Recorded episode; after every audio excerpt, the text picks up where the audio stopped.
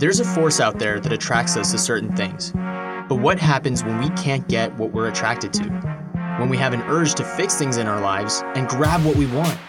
Whether that's chasing after the school or job we desire, trying to save the relationships that are falling apart, not being able to have the life we've wanted for so long. All of this makes us ask ourselves, why does this happen to me? And what more can I do to change the things that are wrong in my life? Korean Thomas here, and welcome to another Epidose of Serotonin.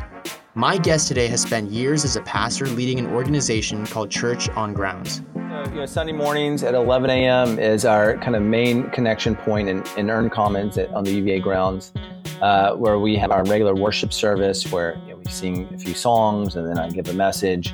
Uh, and then we have discussion groups after that, followed by a free meal for anyone who wants to stay. And so you know, doing things like sharing meals together, I think, are a really important part to building community. And so the Sunday morning is definitely the core of what we do. We call him Pastor Michael Lusk. He and his wife are both graduates of the University of Virginia, and they both lead conversations every Sunday with a handful of members from the university and Charlottesville community.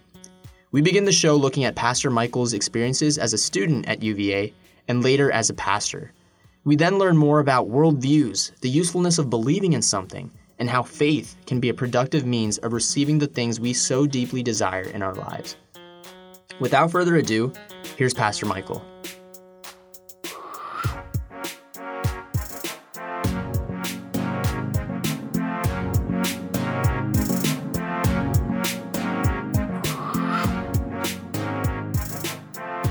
All right, hi, Pastor Michael. It's really great having you on the show.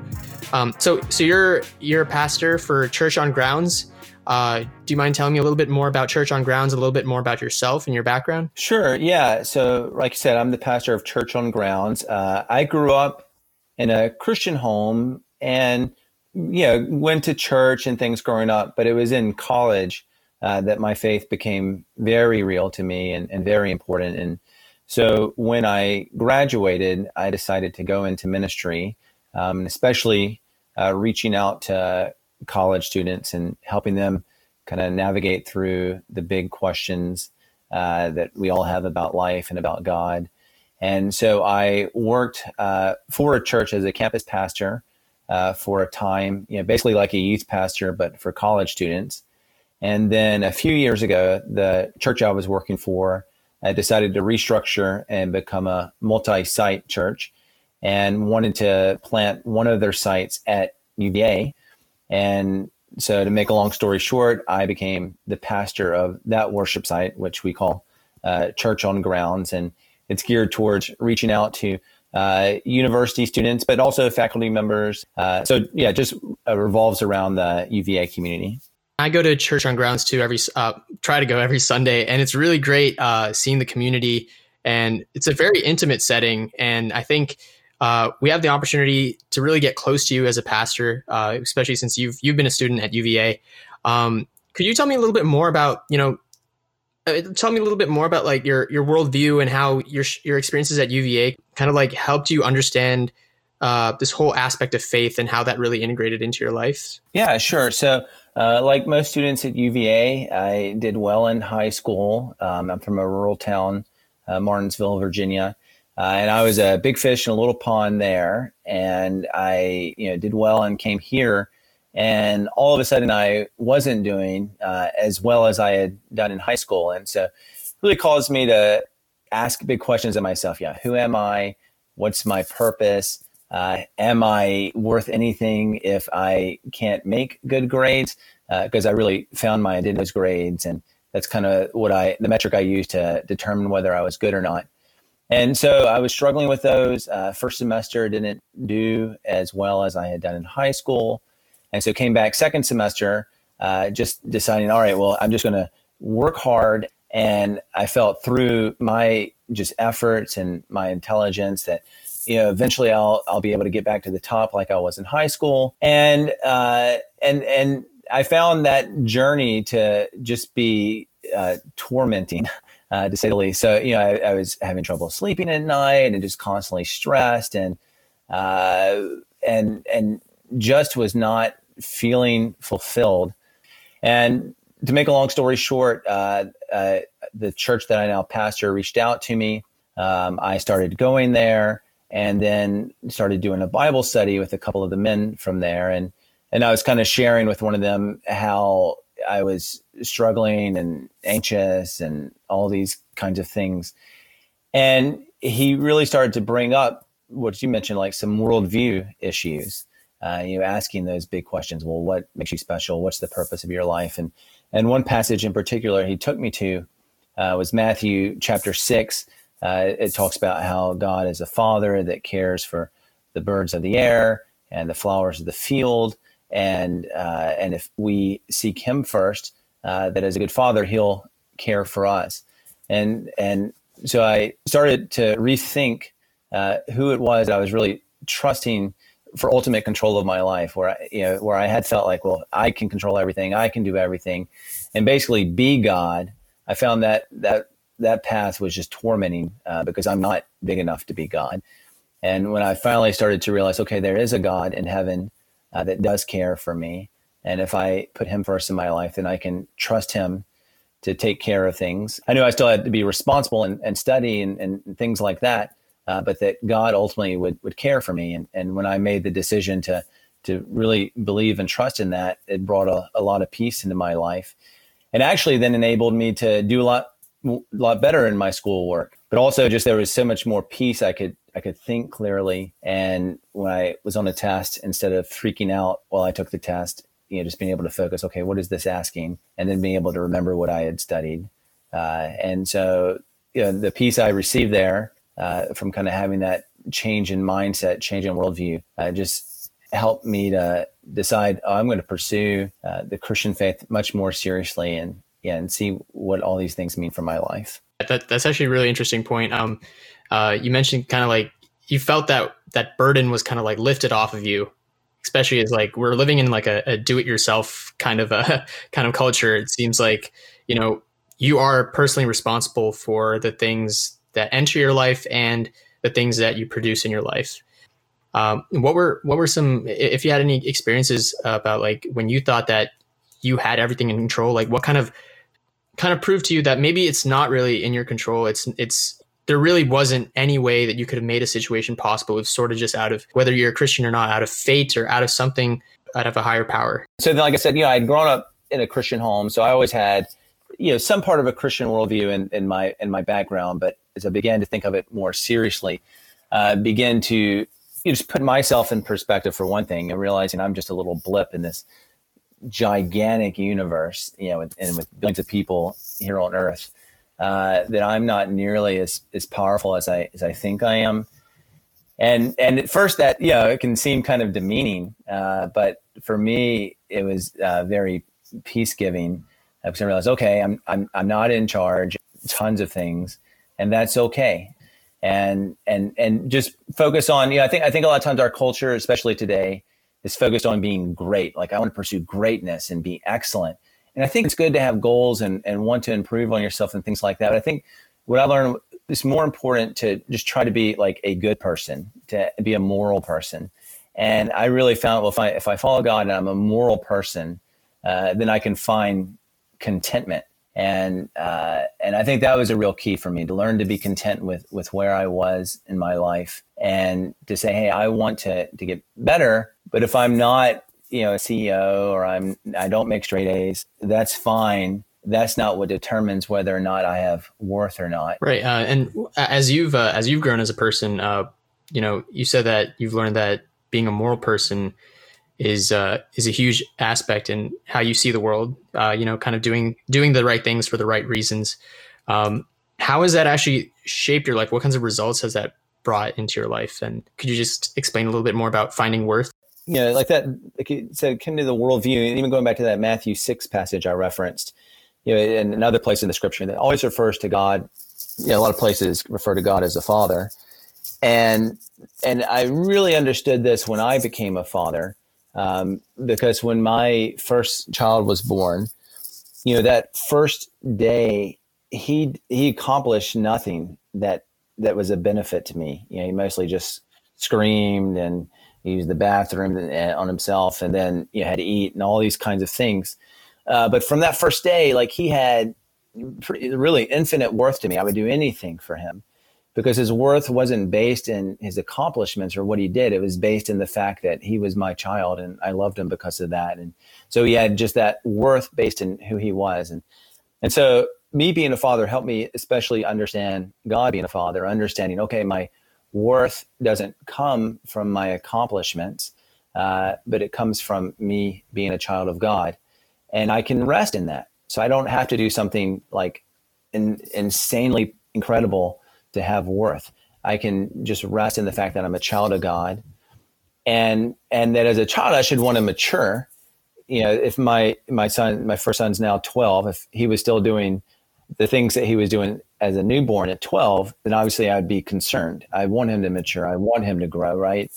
Yeah, if he's still just screaming all the time, yeah, that, w- that wouldn't be a good, healthy thing. So I want him to grow. I want him to mature. But my love for him isn't dependent on those things and his worth isn't dependent on those things. And, and I found that to really be true of my life. Well, hey, I want to grow. I want to mature. I want to become more wise. I want to, come, you know, as a pastor, I want to be able to develop my skills of, of preaching or to care for people. Uh, but ultimately, those aren't the things that define me. What defines me is that I'm, I'm a child of God, and I can rest in that. And and and you know, once again, once once I when I have rest on the inside, peace on the inside, it makes things on the outside of me uh, go a lot more peacefully. Right. No, I I totally understand that, and I think uh, I started to do that as well. Like within my own life, uh, being able to kind of delegate, or not necessarily delegate, but kind of just taking all of your your burdens and all of your whatever's on your mind, and just giving it to this external figure.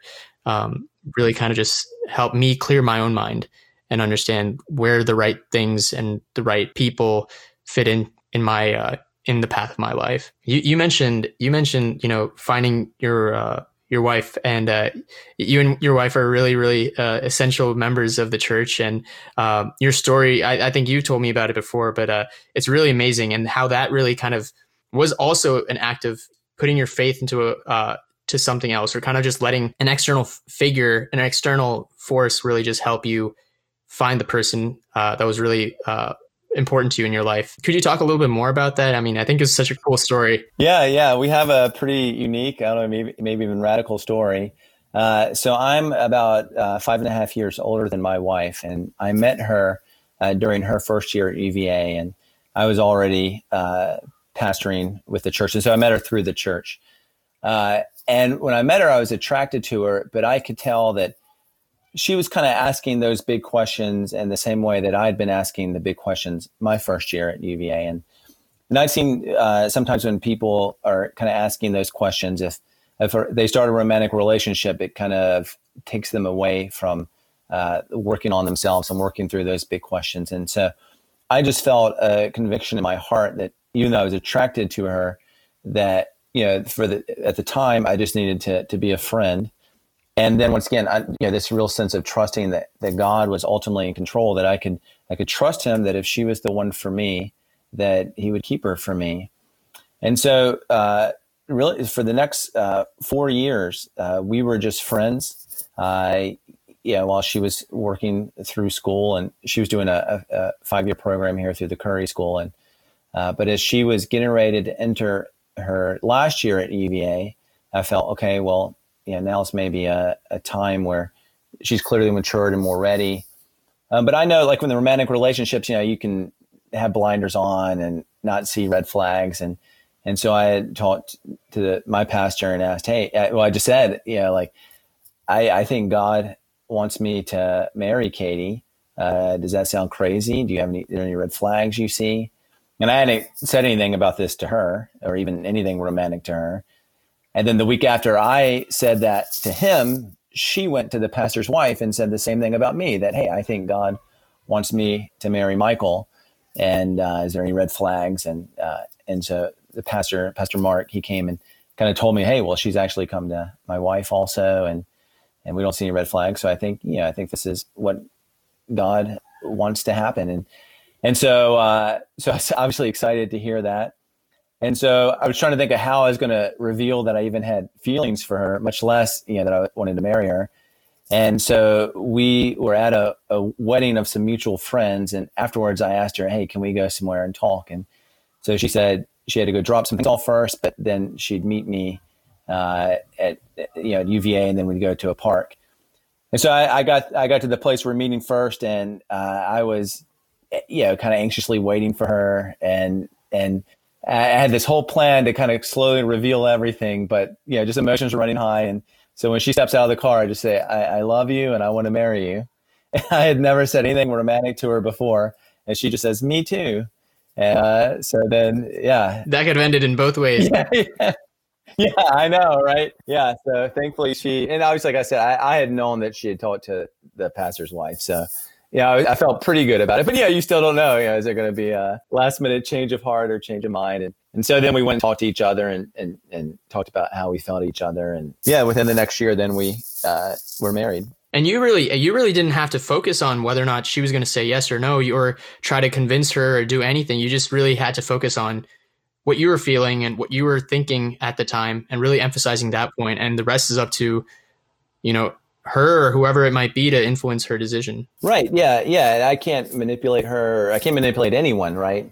And uh, so that goes back to where i was you know when i was a single guy i was really just focused on becoming a, a good man and really believing that hey if i'm a good man then that's going to attract a good woman uh, to me uh, which obviously it did. I, you know, it's really important for me to marry someone who shared my values. But I think Christians in particular can kind of go to the other extreme sometimes and think that I shouldn't care of my take care of myself at all. That it should all be focused on others. But the reality, I think, is that if I do focus on myself, eh, you know, that that will help me better love others and care for others. And you know, one of the one of the great commandments Jesus tells us is to love your neighbor as yourself. Well, if I don't love myself very well, that, that means I'm not going to love my neighbor very well. And so I have to love myself. Uh, and then as I'm secure, for instance, if, I, if I feel secure in who I am, then I'm not going to be threatened by others. I'm not going to envy others. And so I'm going to be more free uh, to love them better. And so I've seen that happen in my life. Right. There's two extremes. One, there's there's one extreme where you can be too self-obsessed, and there's another extreme where you're too selfless and you're not caring about yourself and you're kind of being um, you're kind of blindly following just this giving and being being charitable without really any intention of what's actually going on. Um, how do you what do you say? I mean, you probably touched on this before, but uh, what's like kind of the process of distinguishing? You know, like sometimes is it too naive to just say that you know it's it's up to God? Is it too optimistic to say that there's someone else that's going to be taking care of this? Like I can't, I don't have any control over this. Yeah, that's a, I mean, a challenging question. There's yeah, it takes a lot of discernment, and obviously, any of these things we're never going to do perfectly. We'll go from one side of the balance to the other. Uh, but I think some things that are important to me is to ask myself once again, are the moral principles there? So, like when it comes to my, am I being, you know, so God calls me to be diligent, for instance, and to, to work hard. Uh, so, am I, am I being, if I'm looking at myself and I'm, oh, I'm just being slothful or lazy, then I realize at that point that I'm, oh, I'm just quote unquote trusting God too much that I'm not actually being a responsible person. I'm actually not following God even in that moment. Uh, now, the other extreme, yeah, is if I'm a, a, workaholic and and and so once again, I kind of think that I'm in control of my own destiny fully. And I think some ways that I can that I've been able to tell when I've kind of gravitated onto that workaholic extreme is when you know s- certain things in my life that are important aren't getting the attention they need. And, and so, you know, now that would be things like, oh, uh, not spending time with my wife or my children. I'm not spending time with God. Or also that if I'm just, you know, feeling really anxious about things, you know, if I, if I, if I'm feeling anxious, uh, I think that's also a sign uh, that I'm not trusting in God fully to, to take care of things. Uh, so I focus on, yeah, being a hard worker, being diligent, and then you know, the results are up to God. And that doesn't always mean that even everything will go the way that I hope it will go.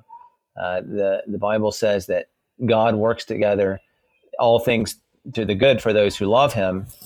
But as a father, you know, he knows what's good for me, even when I don't always do that. And so th- one of the ways I always think about this, you know, last week was Halloween.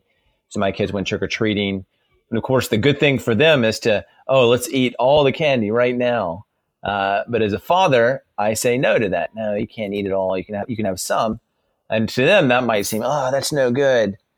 But I have a higher perspective, and so I so also just trusting. Okay, God knows what's good for me, even though I don't. And so I can I can have goals, but if I don't hit those goals, if I'm working hard, I can just say, okay, well, God knows something else is is better for me, uh, and I just have to tr- have to trust that. Right, right, and you know you, are bringing up trust, and that's that itself is a huge huge aspect in life that's like very hard to grapple around. Especially, I mean, uh, we we both talked about having like you know having anxious thoughts or having anxieties in our lives and when when you're having anxiety, especially, it's it's hard to feel like you can actually trust that the process will work out or trust that everything will work out in the end.